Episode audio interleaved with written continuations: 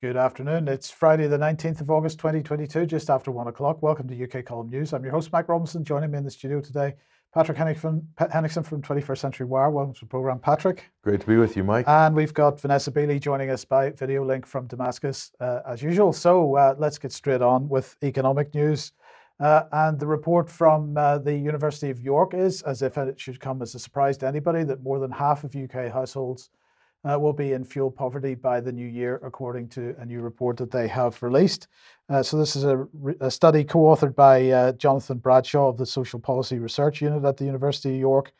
Uh, and they're saying that, uh, uh, as we say, fuel poverty for 50% of the population in the new year. Of course, this is as a result of the continuing rises in the, the, the, the, cap on fuel costs and so on coming from Ofgem. Uh, and uh, so they're expecting 18 million families, uh, 45 million people will struggle to make ends meet uh, by then. So I think the BBC today was suggesting that uh, prices would go up to about two uh, 3,600 pounds annually for fuel costs. from whatever it is, at the moment the average is something around 1,400 pounds a year, um, and I mean that this has got to have a massive impact on people, particularly uh, with if we look at this article from the BBC, the headlining it uh, growing share of under 30s pay unaffordable rent, uh, and this is uh, uh, saying that people under 30 are facing growing cost of renting crisis. Uh, four in ten, so 40% in that age group, are now spending more than 30% of their pay on rent, and that's a five-year high. but w- one thing that the BBC doesn't mention in this article, Patrick, is that in June this year, Propertymark uh, re- released some statistics talking about the number of properties available to rent through agents, uh, and that that uh, uh basically during t- from 2019 to 2022, which is the same period that this BBC article is talking about, 94% of landlords removed their pro- who removed their uh, properties from the rental market did so to sell them because you know they're in, potentially in the position that uh, the the rents that they can command no longer, and with rising interest rates and so on, no longer cover the the rental uh, the the mortgage repayments. Um, but basically, they're saying that the number of uh, properties available to rent has more or less halved in that time, mm-hmm. from 2019 to 2022. So uh, the cost of living crisis isn't just about inflation and the cost of of uh, in the sense of the cost of energy, but also the fact that uh, availability of properties to rent is uh, becoming quite a critical issue. I mean, we know in Plymouth, I mean, I know personally around a dozen people that are being evicted at the moment as a result of uh, of properties being sold out from under them. So this is clearly not a, a problem that's uh, it's being fairly underreported. It's not a problem that's sort of restricted to the southeast of England by any means. Well, you, when you restrict the supply of anything, what happens to the price? Uh, it normally goes up, yes. which is a perfect storm during an economic downturn. Uh, but the big problem here, Mike, is what's the government's uh, answer? What's their solutions for skyrocketing uh, exorbitant uh, energy costs, basically highway robbery for working class families? What's their answer? Have they come up with any solutions? A 400 pounds, I think, is the answer. A 400 pound what voucher for Christmas or something? Well, uh, people are getting it as cash if they're paying by direct debit, but if they're on a pay as you go uh, meter, uh, then they're getting a voucher, yes. And what's that going to do to inflation, printing up all that money? Uh, but the point is that it's not going to cover, it's not going to even come close to dealing with the problem. You're it's gonna, really a gesture at best. You're going to pay, you're going to pay, you'll end up paying over 1500 in inflation over the year yes. for what the government's printing up to give away a 400 pound voucher. That's the point. printing up money and giving vouchers is not a solution to out of control energy markets. It's just going to get worse. These governments and these ministers have no solutions at all. Correct. Uh, let's uh, move on to health issues then. And uh, well, we've got a 75 year anniversary. 75 year anniversary of the Nuremberg Code, not the Nuremberg trials themselves. That a- anniversary came and went last year, but the Nuremberg Codes. Uh, this is really important in the context of the pandemic or the so called global pandemic and the massive vaccine rollout. So, a few uh, doctors and conscientious health professionals have put together uh, an interesting video. There's also a number of events here that are happening. This is a World Health Council. There's a lot of things to commemorate this. So, it is, it is, there's a lot of activity around this. We've got this video. You'll, rec- you'll recognize some of the doctors yeah. and some of the personalities in here uh, from uh, Doctors for COVID Ethics, for instance.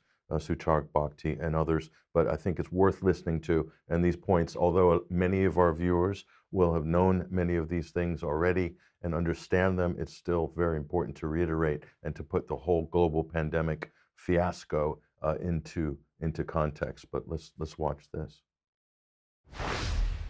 It was almost 75 years ago, on August 19, 1947, that the city of Nuremberg was the place of an historic declaration. When the judges of the military tribunal against leading medical officers in the Nazi administration passed their verdict. They issued what has become known as the Nuremberg Code since then. The court laid out 10 basic principles which must be observed to satisfy moral, ethical, and legal concepts. Informed consent and the right to opt out are two principles of the Nuremberg Code. Today, when the entire world population is being made participants in a gigantic medical experiment of uncertain outcome, it is about time to commemorate the historic declaration that was issued to the world 75 years ago. I invite you to come to Nuremberg or join us online on August the 20th, 2022, when I, together with other doctors, scientists, lawyers, and concerned citizens, will reiterate what, in the face of monstrous atrocities, the court issued that resounding condemnation of coercive, mandatory, and ill informed, inhumane experiments. The New England Journal of Medicine wrote in 1997, on the occasion of the 50th anniversary, informed consent, the core of the Nuremberg Code, has rightly been viewed as the protection of subjects' human rights. The key contribution of Nuremberg was to merge Hippocratic ethics and the protection of human rights into a single code. Now, mere 25 years later, it is about time that we, you and I, will assemble in Nuremberg to remind captured regulators and the general public of this important fact. Where there is risk, there must be a choice. Informed consent and the right to opt are two principles of the Nuremberg Code. Today, the entire world population is being forced to. Okay. Yeah, we just uh, we had to cut it short because Yeah. it's quite long, but I think you get the idea. You can Yes. Also find that video online. But it, it, is the world's biggest medical experiment uh, or pharmaceutical experiment, Yes. isn't it? Yes. Uh, the the big COVID nineteen vaccine rollout. I think a lot of people uh, are just happy to see it in the rearview mirror and don't want to talk and think too much about it now.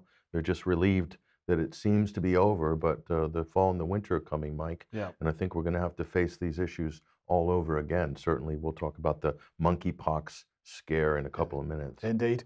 Uh, well, look, let's uh, bring this back on screen. We had it on Wednesday's program. This was the latest all-cause mortality statistics from the Office for National Statistics, and I was making the point once again, as we've been doing week after week in recent weeks, uh, that uh, uh, we are experiencing in the UK deaths well above the five-year average. This is an inflated five-year average because it's now taking into account uh, the peaks from the last two years. Um, and so we've got significant excess mortality every week uh, and no particular coverage in the mainstream press uh, up until now. Uh, but today, uh, in fact, the Telegraph has uh, decided to jump on this, and it was, I believe, on the front page of the physical newspaper today. This was, yes. Uh, so, and the headline is Lockdown Affects Fear to be Killing More People Than COVID. Uh, so that's quite a headline, bearing in mind, uh, you know, UK column, 21st Century Wire, others were talking about this uh, right back in May 2020, that lockdown was going to do exactly this. Um, so let's look at what, see what they're saying. Figures for excess deaths from the Office for National Statistics show that around 1,000 more people than usual are currently dying each week from conditions other than the virus. Um, they say uh, the Telegraph understands that the Department of Health has ordered an investigation into these figures amid concern that, the deaths are linked to delays uh, to and deferment of treatment from conditions such as cancers, diabetes, and heart disease. No mention, you'll note there, of any kind of investigation into the effect of vaccination programs uh, or whether any of the excess mortality can be possibly linked to uh, uh, the uh, rollout of various, you know, the, the various uh, boosters and so on. But the article goes on to say this Uh, Dr. Charles Levinson, uh, the chief executive of Dr. Call, a private D- GP service, said his company was seeing far too many cases of undetected cancers and cardiac problems, as well as disturbing numbers of mental health conditions. Uh, hundreds, there's a quote from him hundreds and hundreds of people are dying every week. What is going on? Delays in seeking and receiving health care are no doubt the driving force, in my view. That's quite possible. The point is, nobody knows. Uh, and I'm glad to see that the Telegraph is finally catching up with the UK column on this issue and uh, covering it. Uh, but let's just uh, put this uh, uh, in comparison to this article from the BBC this morning Cornwall mother 90 in 40 hour wait for ambulance. let's look at the quote here. A 90 year old woman waited 40 hours for an ambulance to arrive after a serious fall.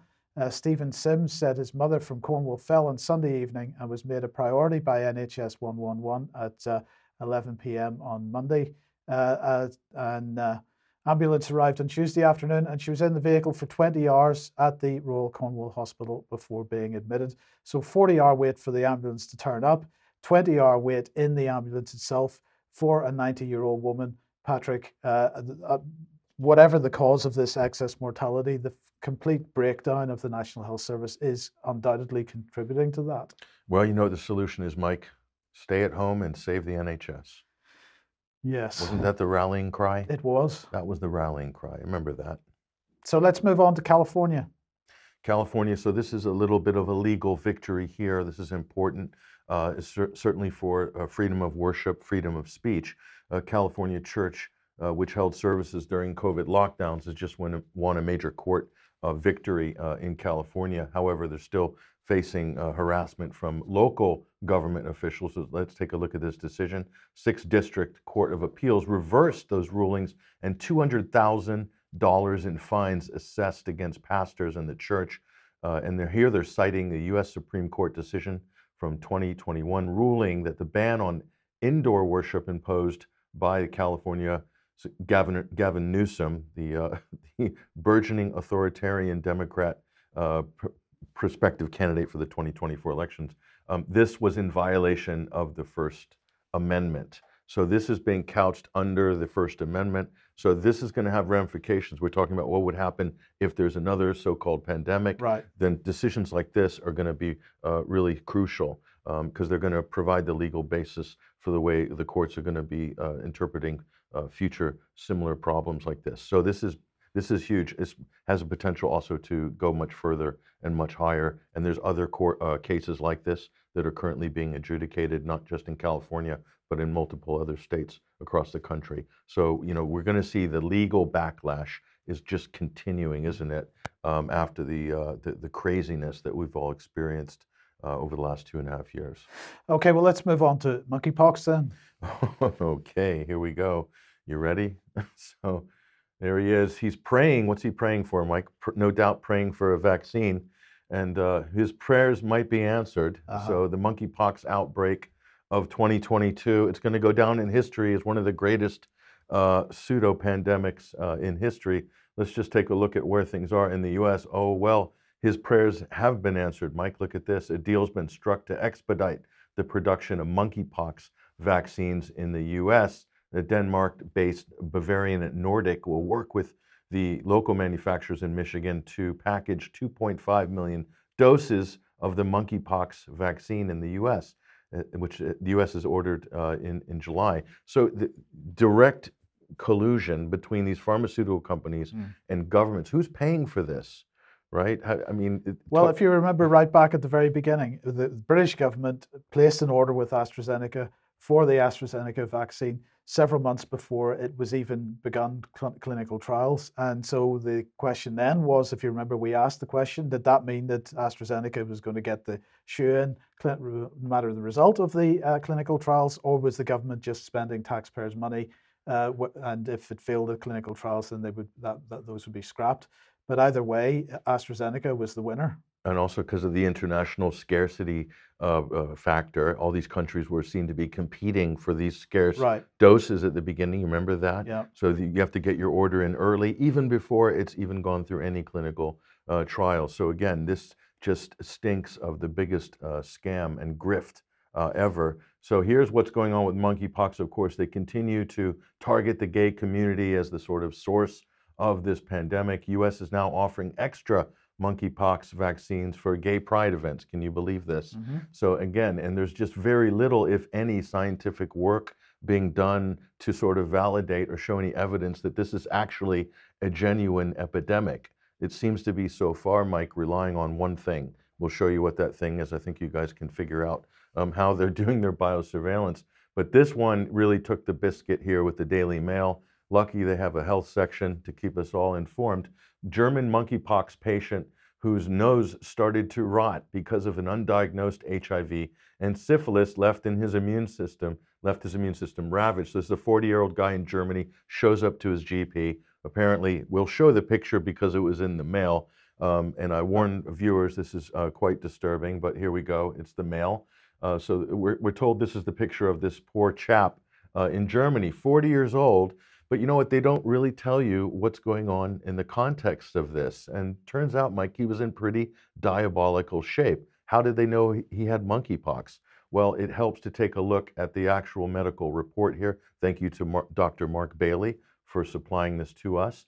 Uh, a 40 year old male presented to his GP with a red spot on the tip of his nose, which they thought was a sunburn.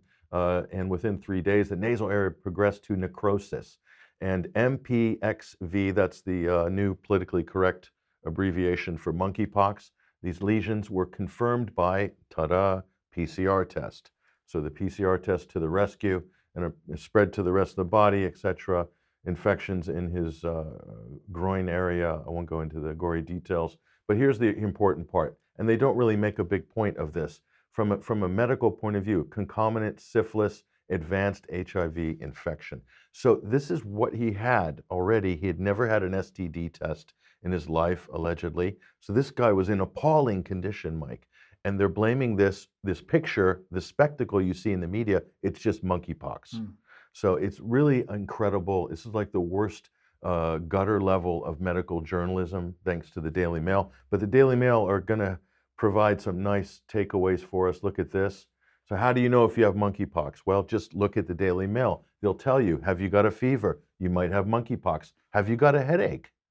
You might have monkeypox. How about muscle and back aches? That's monkeypox. Swollen lymph nodes, that happens quite a lot for a lot of different things. But you know what? You might have monkeypox, chills, monkeypox, exhaustion, monkeypox, legions. Well, there's a hundred different things you can have legions and ac- acne and pimples for. But according to the Mail, this means if you've got any of these symptoms, you very well may have monkeypox. So run to get your vaccination and do it quick because supplies are running out. Yes. So there you so go. So we got to be afraid, Patrick. Well, yeah, but we'll put that back up on stage. We forgot that was the takeaway message here. Be afraid. That is the general takeaway point of this whole monkeypox farrago. Yes. And okay. well. Yes. Okay. Well, look, uh, let's move on. If you like what the UK column does and you would like to support us, then uh, please head over to community.ukcolumn.org. There are options to join us there, and you'd be very much welcome, and that would be appreciated. Uh, or you could pick something up at the UK column shop. Uh, I do please uh, share any material you find on the various platforms as well. Uh, you notice the brand YouTube is uh, removed from that list at the moment. The website is down. They've had some technical issues. We might talk a little bit about that in extra. But now let's move on to UK, Ukraine. Patrick, and what's the latest? Up on screen here, we'll see this is the update for what's going on. This is Ukraine and NATO versus Russia, just to remind people it's not just Ukraine. Uh, we're also involved in that if you live in one of the G7 or Western countries. So this is quite possibly the most contentious and big story right now. We'll look at this. UN chief uh, he repeats call for military withdrawals from the Zaporizhia region. This uh, houses the Europe's largest nuclear power facility, multiple reactors.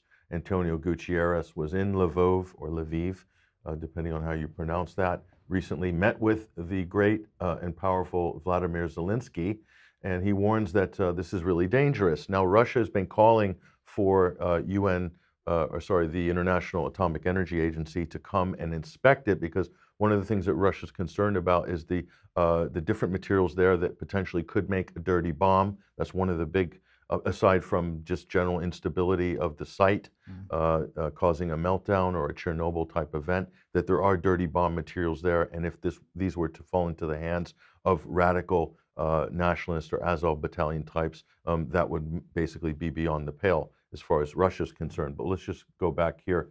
Military equipment and personnel should be withdrawn from the plant.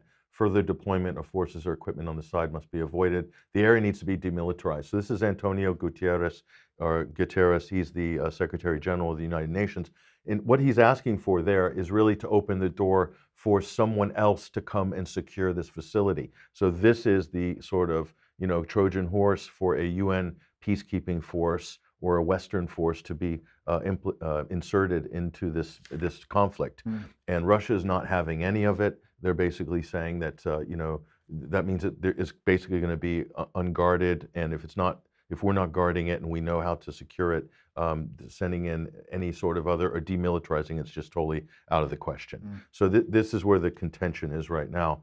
And then over on uh, this is RT, which is deemed by the UK government to be a Russian disinformation outlet. Here's what they're saying: Ukrainian forces are shelling uh, the the city near the plant. Here, this is a local official, uh, Vladimir Rogov. He's saying that uh, seven shells hit the Russian-controlled city that hosts the Zaporizhzhia nuclear power plant, largest such facility in Europe. So both sides are accusing Each uh, other. each other, and so the Western media, of course, is going to either a play it neutral, which the New York Times tried to do this morning, which you give, give them a little bit of credit for, but they're going to lean in favor of Kiev Mm. and lean in favor of Zelensky. So, uh, in terms of that s- controversy, that could be potentially uh, a big problem Mhm. if something was to kick off. So, a lot of people are uh, rightly hoping that it calms down and that that's, that site's secured. But here, this is what's happening on the political front. Europe is basically saying no military aid uh, in July, the data shows, for Zelensky. So they're, they're slowing down on their sort of aid. Now, is that because uh, they're losing faith, or is that because they're actually running out of what they have to give? I think it's probably the uh, the latter. Mm. Uh, firstly, is is costing a lot. This is no longer a election victory uh, platform point for a Euro- any European leader. People are just getting tired of this conflict. th- th- They're facing austerity at home, ro- skyrocketing fuel prices as a result of sanctions. The penny's slowly dropping for the average person, the public. Even someone who's not politically minded Mm. will be able to work out and put two and two together Right. eventually. But this is just not good news for this guy here. So is this possible that we could be going from hero, he was hero, to zero and going very quickly? Well, let's take a look at the paper of record, the deep state's in-house newsletter in Washington D.C. That's the Washington Post. Zelensky faces outpouring of criticism from his own people, according to the Post, over failure to warn his people of an impending war. So this is an interesting twist to this story. So when the Washington Post runs a story like this, you know that the White House is backing off a little bit, or they're trying to create a space where they can insert something uh, in between them and their support for Ukraine. So the, the, the, the argument they're making here is interesting. They're saying that Zelensky's saying, well, I couldn't, we didn't want to panic because the economy was losing $7 billion a month. Um, so therefore, you know, the intelligence wasn't certain, so we weren't sure. And they're saying, no, the U.S. intelligence and CIA said it was certain. Why didn't you listen to the CIA? So this is sort of the same thing they'd attack Trump for, Right. uh, for not listening to the intelligence services. Zelensky's making this argument of economy, and they're they're trying to conflate this. Uh, Joaquin Flores has a great tan- channel on Telegram said this this morning. They're trying to make this similar argument, a moral argument of lives versus economy. The same type of argument is made with lockdown and COVID. So you can see how the, these things are being framed right now. Right. So what what the next thing here is that he will be blamed for losing the war. Okay? And so if that happens and that could eventually happen, you'll see this president basically going from hero to zero and maybe leaving on a plane uh, outside out of his country to Right. Switzerland or something. But let's look at this image here. This is from Getty. And this is interesting. This really just tells you everything you need to know. All these leaders coming to visit him. He's still wearing the green t shirt. He's got the military thug flanking him on the right. And then the guy in the sort of shirt tuck, you know, Benetton look on the left. I mean, the whole thing is media theater. They're trying to portray this image of Ukraine as this kind of westernized, uh, middle class, sort of Silicon Valley, slightly woke uh, culture sort of that they're forming here, and they're hoping that Western people are going to eat this up and then basically tell the governments give a, give this guy a lot of support, more arms, more money, and the whole thing is wearing really thin, Mike. And I don't think that this this stage show is not going to survive the U.S. midterms. I predict. So uh, we bring Vanessa onto the program at this uh, point. Welcome to the program, Vanessa. And uh, well, let's talk about uh, uh, if governments aren't providing the weapons. Is there any other source? Yeah, well, it's interesting. Interesting segue from what um, Patrick just mentioned, and in fact, um, the article that I'm citing from here is from the Washington Post. So clearly, here they are inserting the replacement for direct funding from uh, US and EU and UK governments. So this is a video that's been put out by an agency or a company called SignMyRocket.com. Uh, I think it's fairly self-explanatory uh, when you read what's on the rocket. So basically, this is an organization that is encouraging people to donate to uh, the Ukrainian forces, and the more they pay, the larger the missile that their message will be written on, or I presume in um, indelible ink, uh, and that will be then um, fired at the Russian uh, forces. Um, now, on their front page, you'll notice if you come down the familiar language, uh, you have a chance to kill all. So that tells us immediately what kind of tone is being set by all of these kind of organizations that have been established uh, as part of this crowdfunding um, industry, which is, according to George Eliason, who's an independent journalist who's been in the Donbass since before 2014 this has actually been going on since 2014, but of course it's gathered momentum in the last few months since um, February. So um, if we go on to um, the next uh, slide, this is taken from the Washington Post article. So the most prominent crowdfunding group, although I would slightly disagree, but obviously it's the Washington Post, we can't expect them to be accurate, Sign My Rocket started by selling messages on Soviet made 82 millimeter caliber mortar rounds for $30 each. But eventually, co founder Anton Sokolenko realized that if it sold messages on more powerful weapons, benefactors from the United States, Britain, Germany, Canada, Switzerland, and elsewhere would pay even more. We got bigger and bigger shells, Sokolenko said in an interview from his home in Cherkasy, a city in central Ukraine. 95% of the orders are in English and most are from the United States. I would say that in most of the websites, the UK is a close second. so, how it works here, you have instructions exactly what to do. But if you look on the right hand side, signmyrocket.com, the total price for putting your message on the side of a a T 72 tank turret, for example, $3,000. Now, what I do have to say, and this was made clear in the Washington Post article, this is going under the, the legal radar. The, the, the military um, top brass are not sanctioning or endorsing this, they're, but they're turning a blind eye. So effectively, this is not legal tender, if you like. This is the crowdfunding industry. We saw it before in Syria with the white helmets, for example, raising millions in public funds with no transparency and no accountability. And this is exactly what is happening through these organizations. Uh, Vanessa, Vanessa, can I ask mm-hmm. you, do, do you think it's mm-hmm. possible that uh, none of these, uh, eventually none of these shells will actually make it to the front line, that this is could be mm. just a giant money-making yeah. scam? That, that's also what I was going to add, Patrick. Exactly. This is very possibly a sort of a, a, massive money laundering operation. And as I said, there is no transparency, there's no accountability, most of these organizations are taking public money and dispensing it without any any accountability at all. And also something um, that we thought about also effectively what's happening here. The government is passing liability, just as they did in Syria through the White Helmet.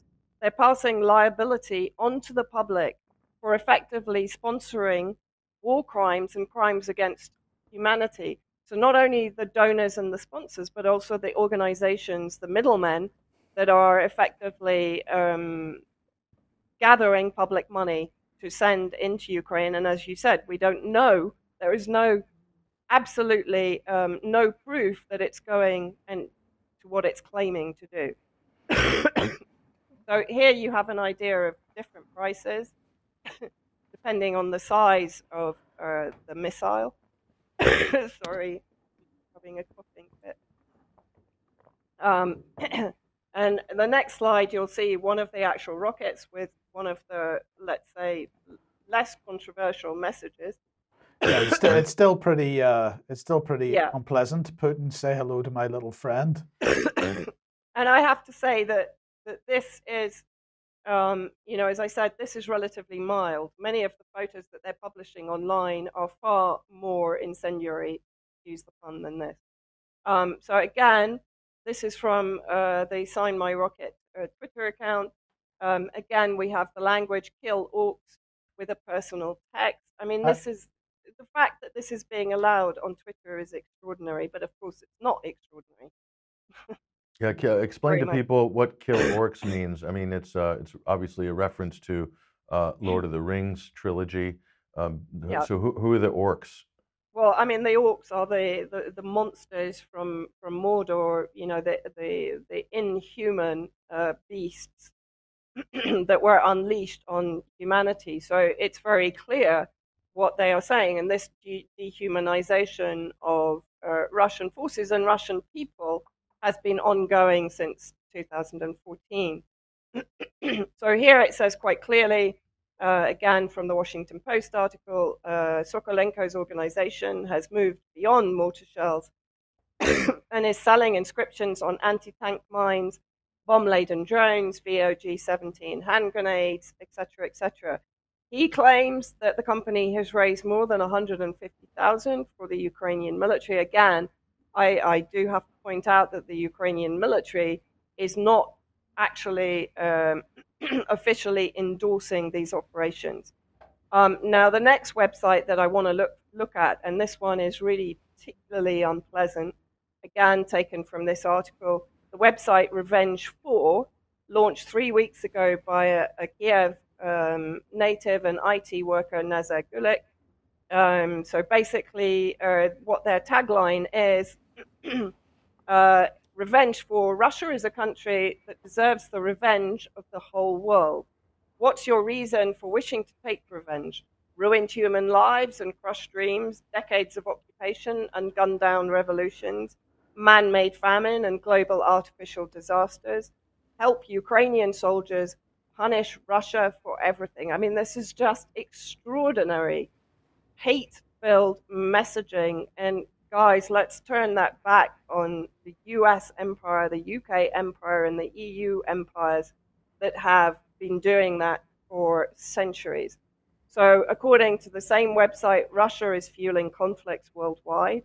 I would disagree. I would say the United States and its allies is doing so, destabilizing the situation in various regions.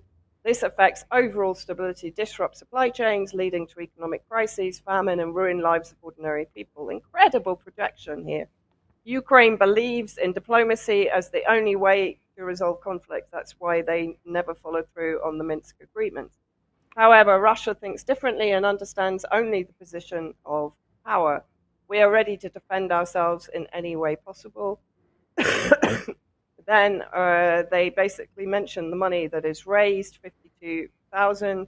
But then we come on to yet another one of these organizations, um, Drones for Ukraine Fund.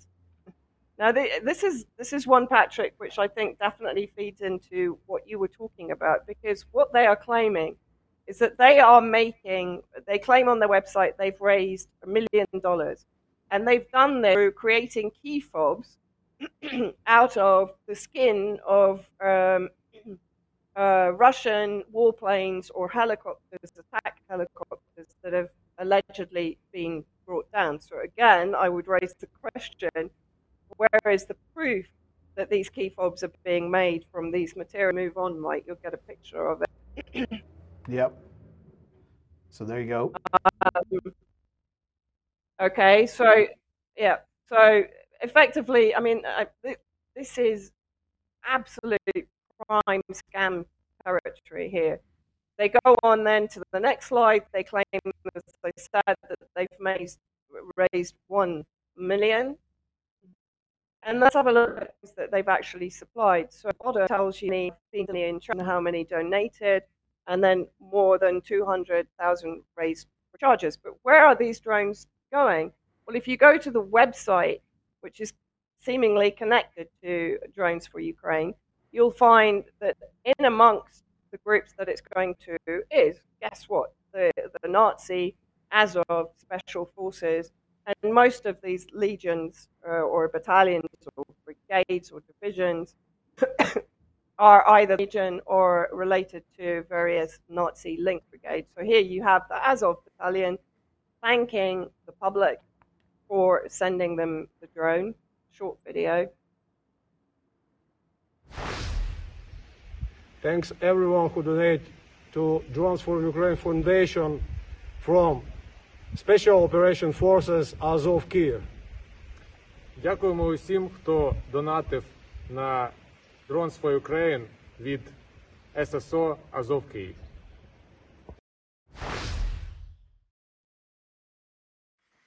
Um, here's another one also sending drones in. But, you know, this is called the project, but I come back to the fact this Nazi brigade.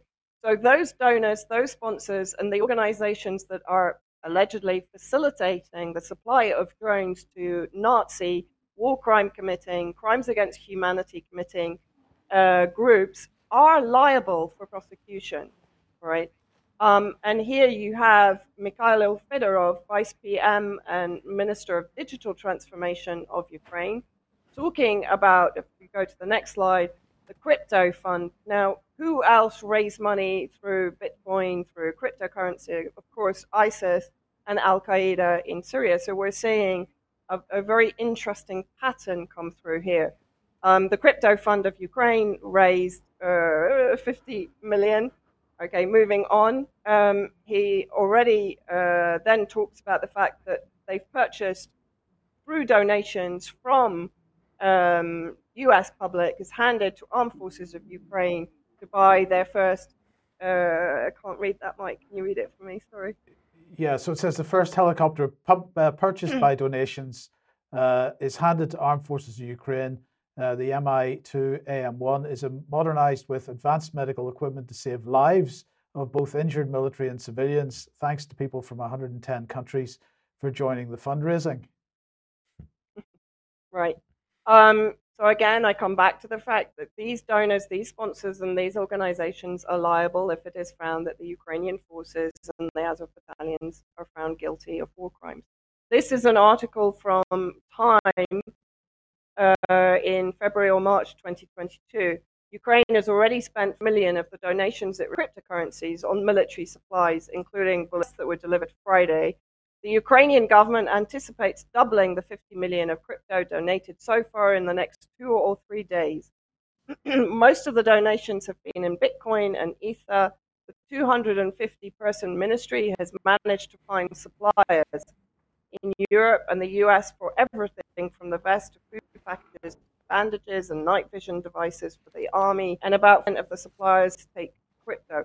So, as I said, where did we see the use of cryptocurrency and Bitcoin previously in Syria for the terrorist groups enabled by the United States, the UK, and the EU? So, you know, we're seeing, I think, exactly what Patrick said. We're seeing now the withdrawal of the direct support from NATO member states and the replacement with these um, um, third party agencies, outreach agencies that give the governments plausible deniability. I'd like to know if you agree with that.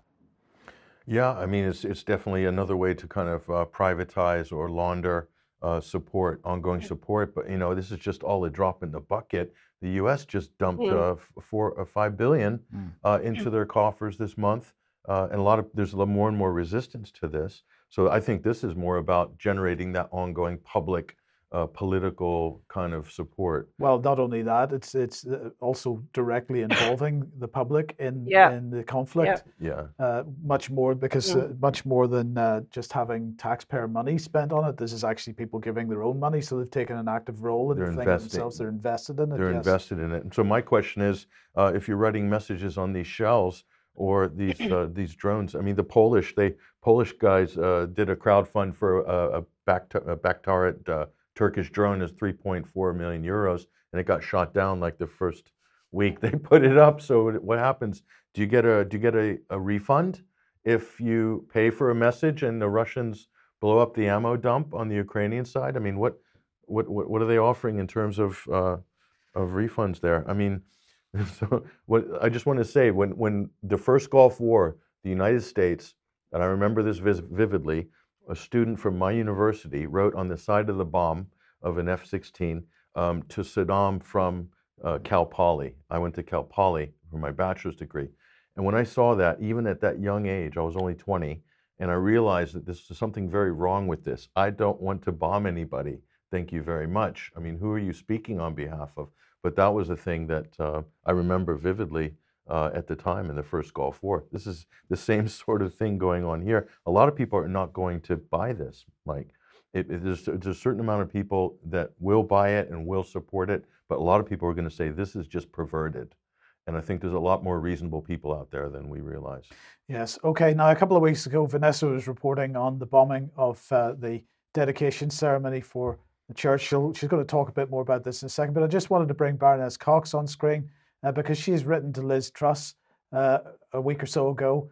Uh, so this is uh, to the Right Honourable Elizabeth Truss MP. Let's just have a look and see what Baroness Cox uh, said. She said, Dear Liz, it's reported that jihadis in northern Syria recently attacked a ceremony marking the consecration of a new Orthodox church. I'm not going to try to pronounce the name of the town. Vanessa will remind us in a second. Uh, two people were killed and over a dozen injured. Uh, the absence of any statement from the British government is a serious cause for concern especially amongst the local Christian population who already fear that the UK is indifferent to their suffering.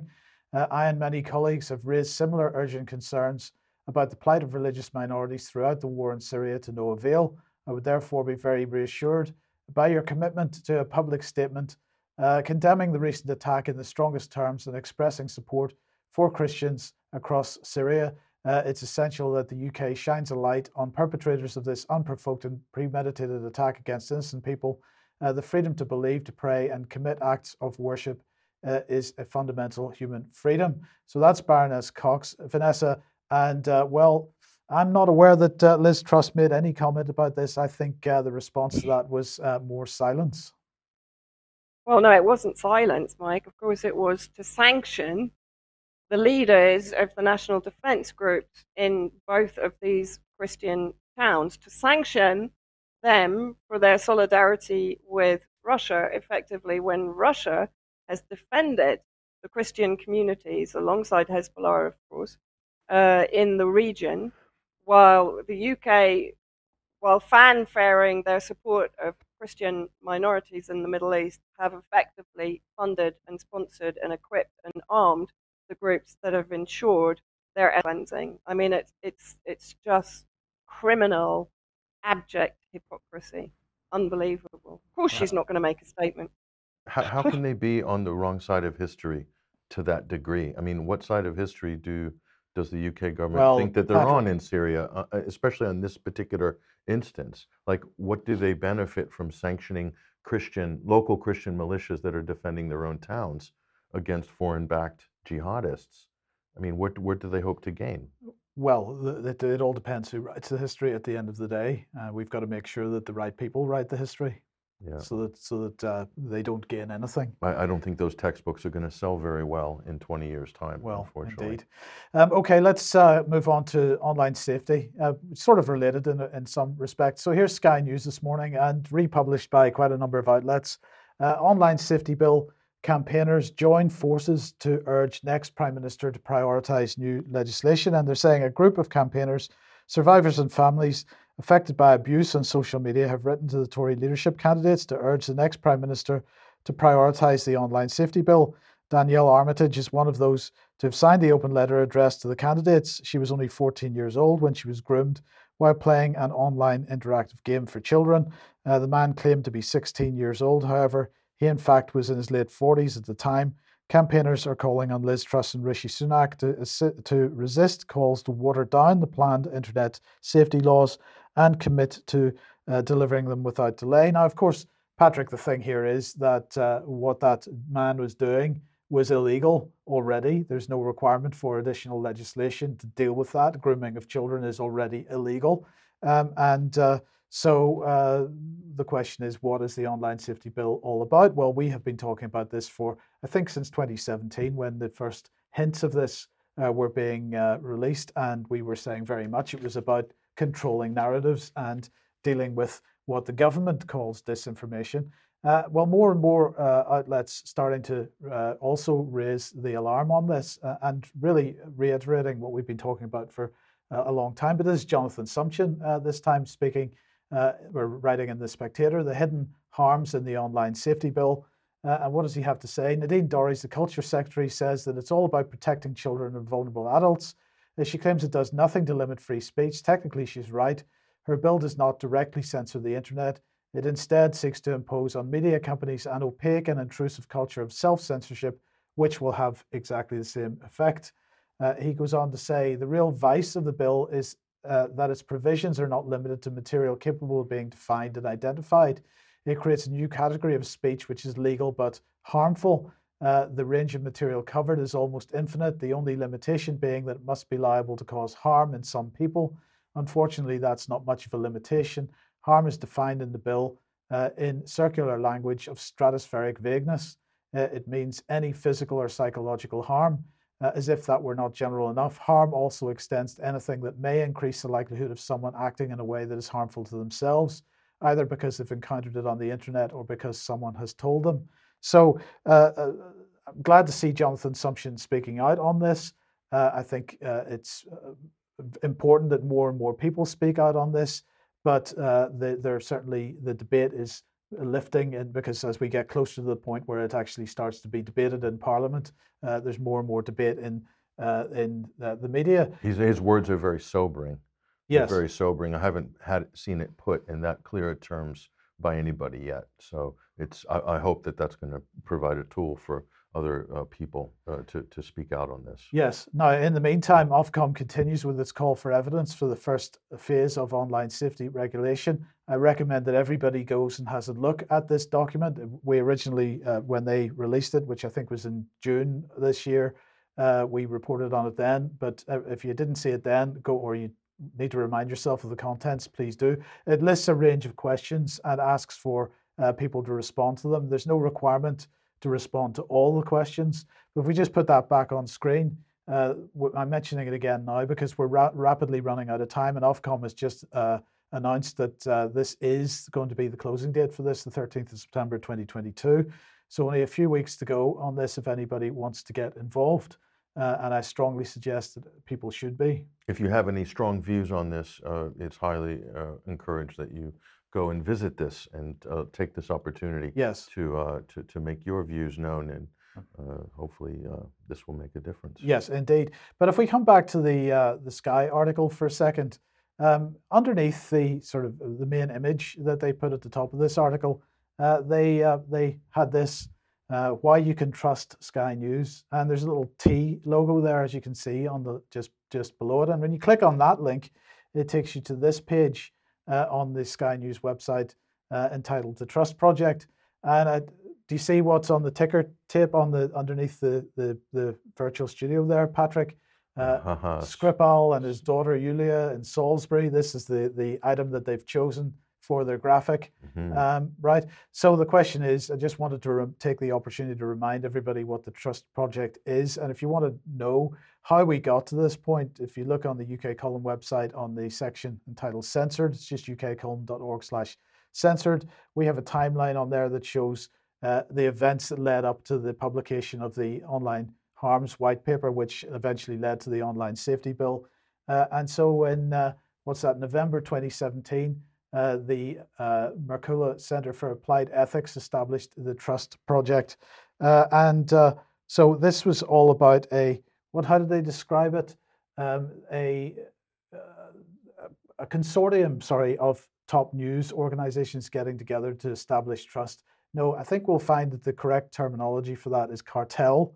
Uh, and well, we've seen, Patrick, over the last number of years, how the mainstream media launders information between the various components of the cartel. And it really is a cartel now. Yeah, and, and this is just another little sort of device that they've fashioned out uh, to sort of give legitimacy to us effectively uh, corporate propaganda. They're talking about you know trust indicators. You know, Right. let's look into this journalist's background. Are they trustworthy? Let's look at the uh, ethics and the fairness of this uh, publication. I mean, the stuff, the tripe that's put out in the Guardian, in the Times, uh, the Mail. Don't even talk about the tabloids. I mean, it's just ridiculous. The stuff that's put out on a daily basis. It just beggars belief that any of these people um, could put anything like a trust badge uh, on their new on their news outlets. But that's exactly what they're attempting to do. Mm. So that's the in group, isn't it? That's the, that's the club. That's the club. If you get a badge, you're in the club. If you're not, you're out. 100%. And when we look at the online safety bill uh, and how that's going to operate,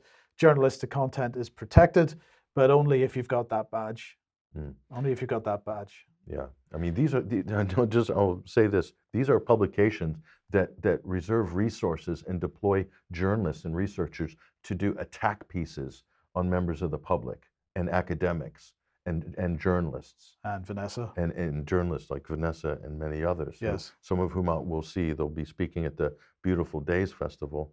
Uh, uh, David Miller, Piers Robinson, Tim Hayward, all these people have been politically targeted by these same papers with their trust badges and careers ruined. Why? Because they hold views that slightly veer off of what is the so-called consensus reality. So, you know, what side do you want to be on on that argument? I'll tell you, I'm with the truth uh, every time, and I don't no idea what the mainstream media is up to when it comes to the truth. I really don't know.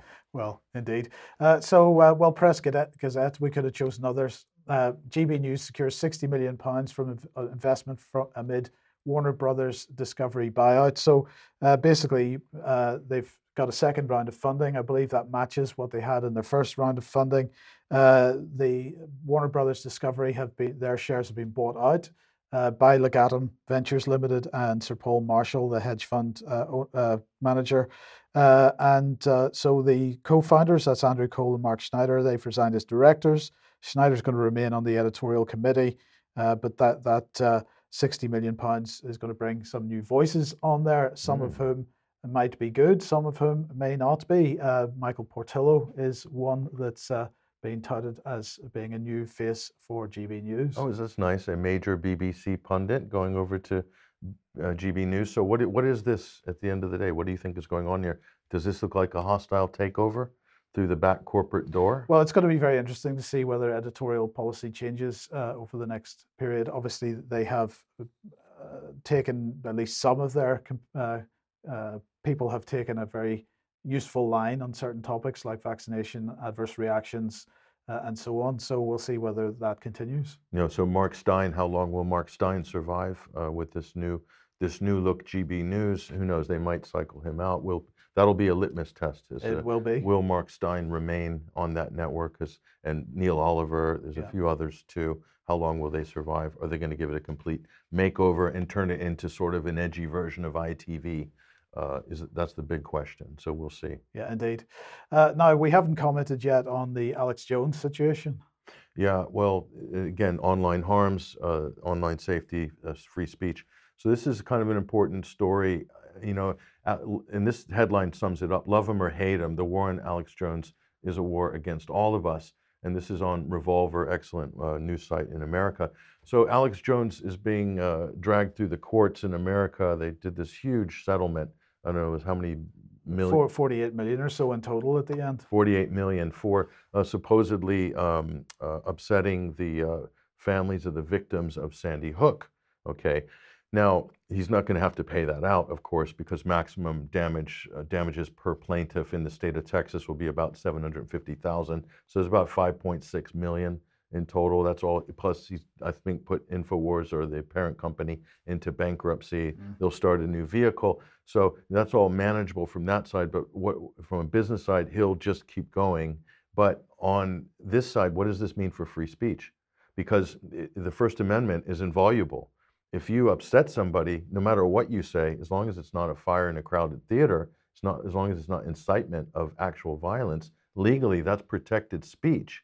So this type of court decision has basically opened the door for, and not, not unlike the online harms bill, Mike, Right. just wildly vague and you know it might psychologically damage somebody. I mean, what's this going to do to speech in general? So this is why, love him or hate him, Alex Jones is now on the front line. He is the poster child of free speech uh, in the United States, and I don't think a lot of people realize this yet. Mm. But if you think this is okay just because it happened to Alex Jones, that he's been targeted, the judges are becoming more political. And I'll throw this out just finally.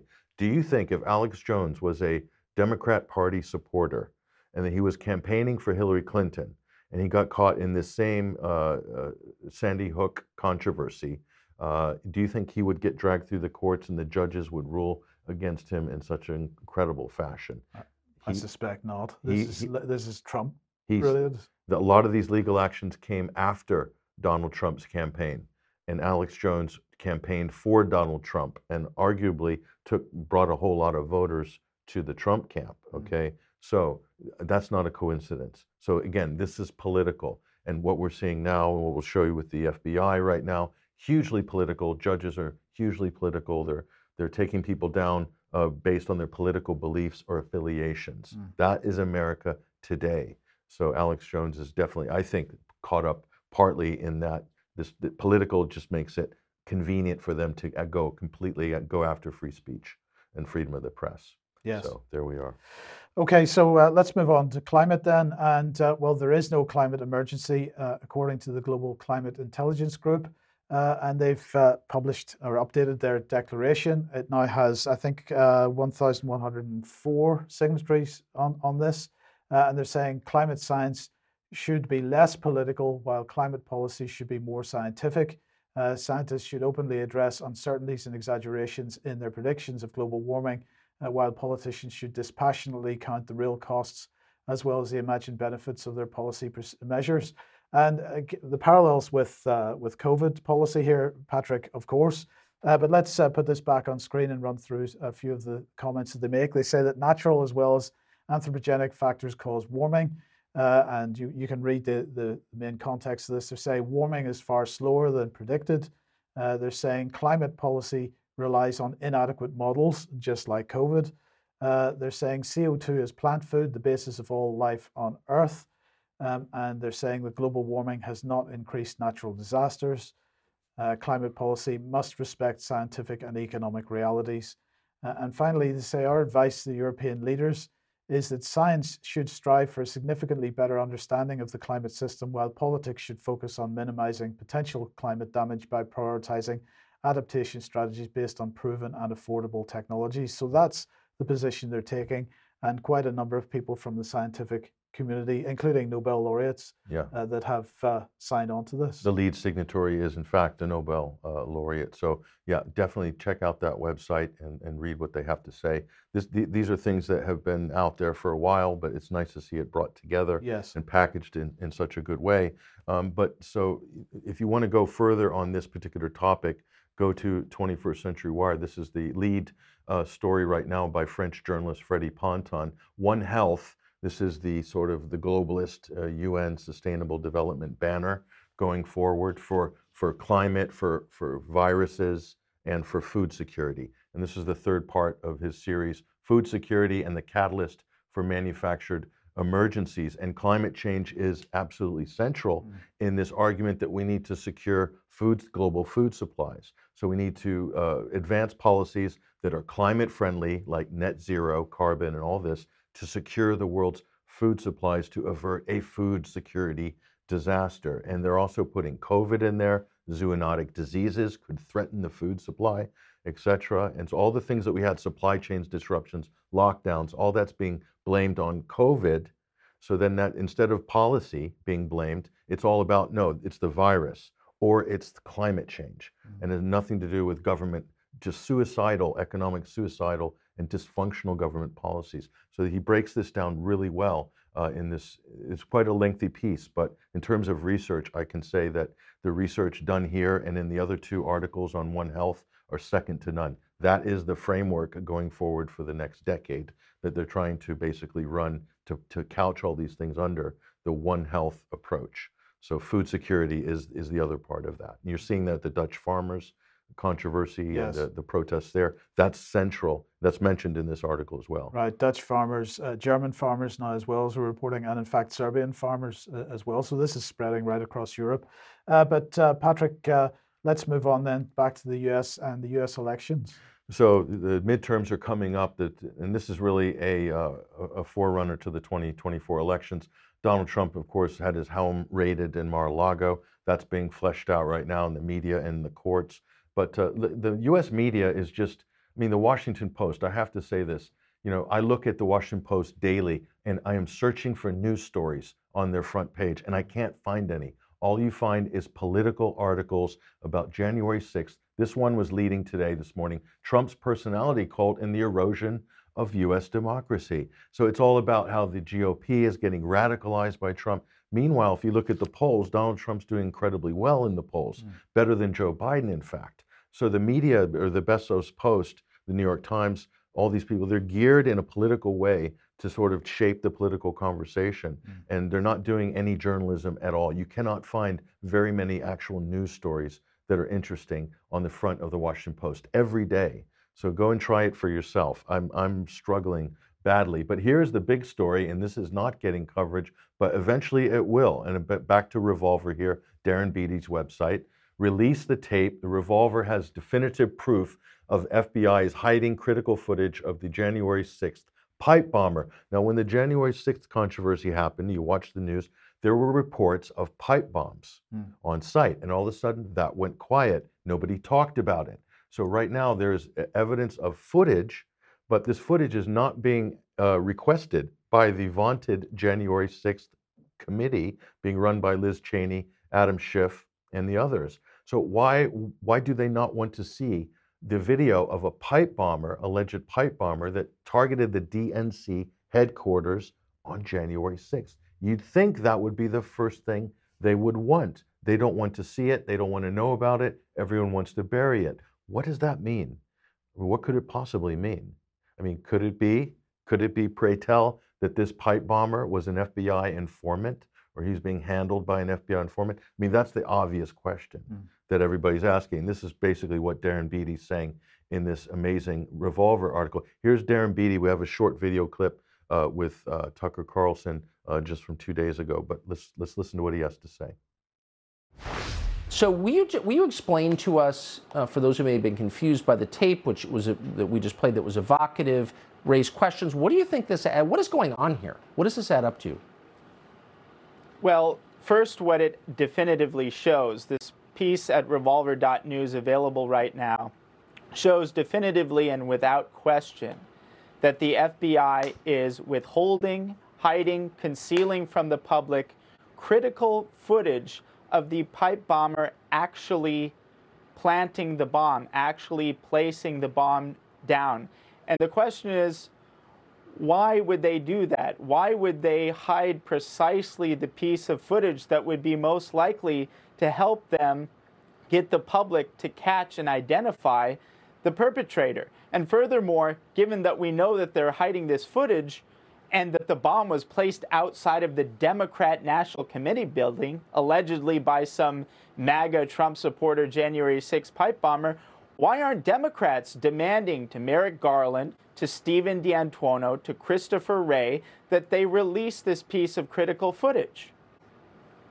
What do you think the answer? I mean, that is so bizarre. I mean, they, they're constantly telling you that right wing extremists are the great terror threat that we face. So here you have a case where someone, somebody actually did put a pipe bomb outside the DNC and they don't seem interested in finding out who it was. That does not make sense at all. It doesn't make sense at all. And look, if people read the full piece at Revolver News, you'll see that this is just one of many absolutely mind blowing coincidences related to the pipe bomb situation. Keep in mind, we know this pipe bomb that was allegedly planted the evening before wasn't discovered until after the RNC pipe bomb was discovered at 1240. That means there was an entire morning of people walking by, of pedestrians, of motorists, of DNC security who didn't see it, and even the Secret Service itself, which we know by reports swept the area, checked entrances. The pipe bomb was placed just feet away from an exit to the DNC building, and the Secret Service missed it. And they missed it so that the actual pipe bomb would first be discovered at the RNC, discovered at 1240. And so when it was. Re- So So how, how does that sound? Does it sound plausible? it sounds like a setup. Yeah. So so that's that's the January sixth committee in a nutshell. Yes. The the the, the insurrection. Um, it- there's a lot of people that believe the FBI was uh, actively involved in that. There were informants active, people, agent provocateurs. This has all been questioned publicly. The press is ignoring it. Now, this story is going to be very difficult to ignore, Yeah. but they'll still try to ignore it. So this tells you we have a very skewed and uh, very politicized and very corrupt justice system and political uh, atmosphere right now in America. Extremely, extremely worrying. Yes. Okay. Right. Well, let's uh, end on some good news, Patrick. And uh, very, very briefly, uh, we can't continue to dig a hole, uh, dig into a hole. And 9/11 Tribute Museum in New York closes permanently. Well, good news or bad news, depending on who you ask here. But uh, so here's the 9 11 Tribute Museum in New York City. They're running out of cash. They're blaming COVID. And basically, yeah, two thirds of their revenue comes from uh, people visiting. But nobody wants to visit. And even after lockdown's been raised, nobody's coming to watch it. So the interest in the 9 11 memorial has basically evaporated. Uh, so they're, they're having to shut down. Can you imagine that? A 9 11, they can't even subsidize a 9 11 museum. Of all the things, the money they threw at COVID, Yeah. they can't subsidize it, but yet they're blaming COVID uh, for its closure. I mean, really unbelievable. Just take a little piece of the PPE budget uh, for the, for City Hall in, in New York City. That would fund that museum probably for about 10 years. Yes. But anyway, hey, we're not in charge of the budget. No, indeed. Okay, well, we got to leave it there. Uh, thank you much, very much to Vanessa and Patrick for joining us today. We'll be back in a few minutes on the main live stream for a little bit of extra. Uh, other than that, we'll see you 1 p.m. as usual on Monday. Hope everyone has a great weekend, and we'll see you then. Bye bye.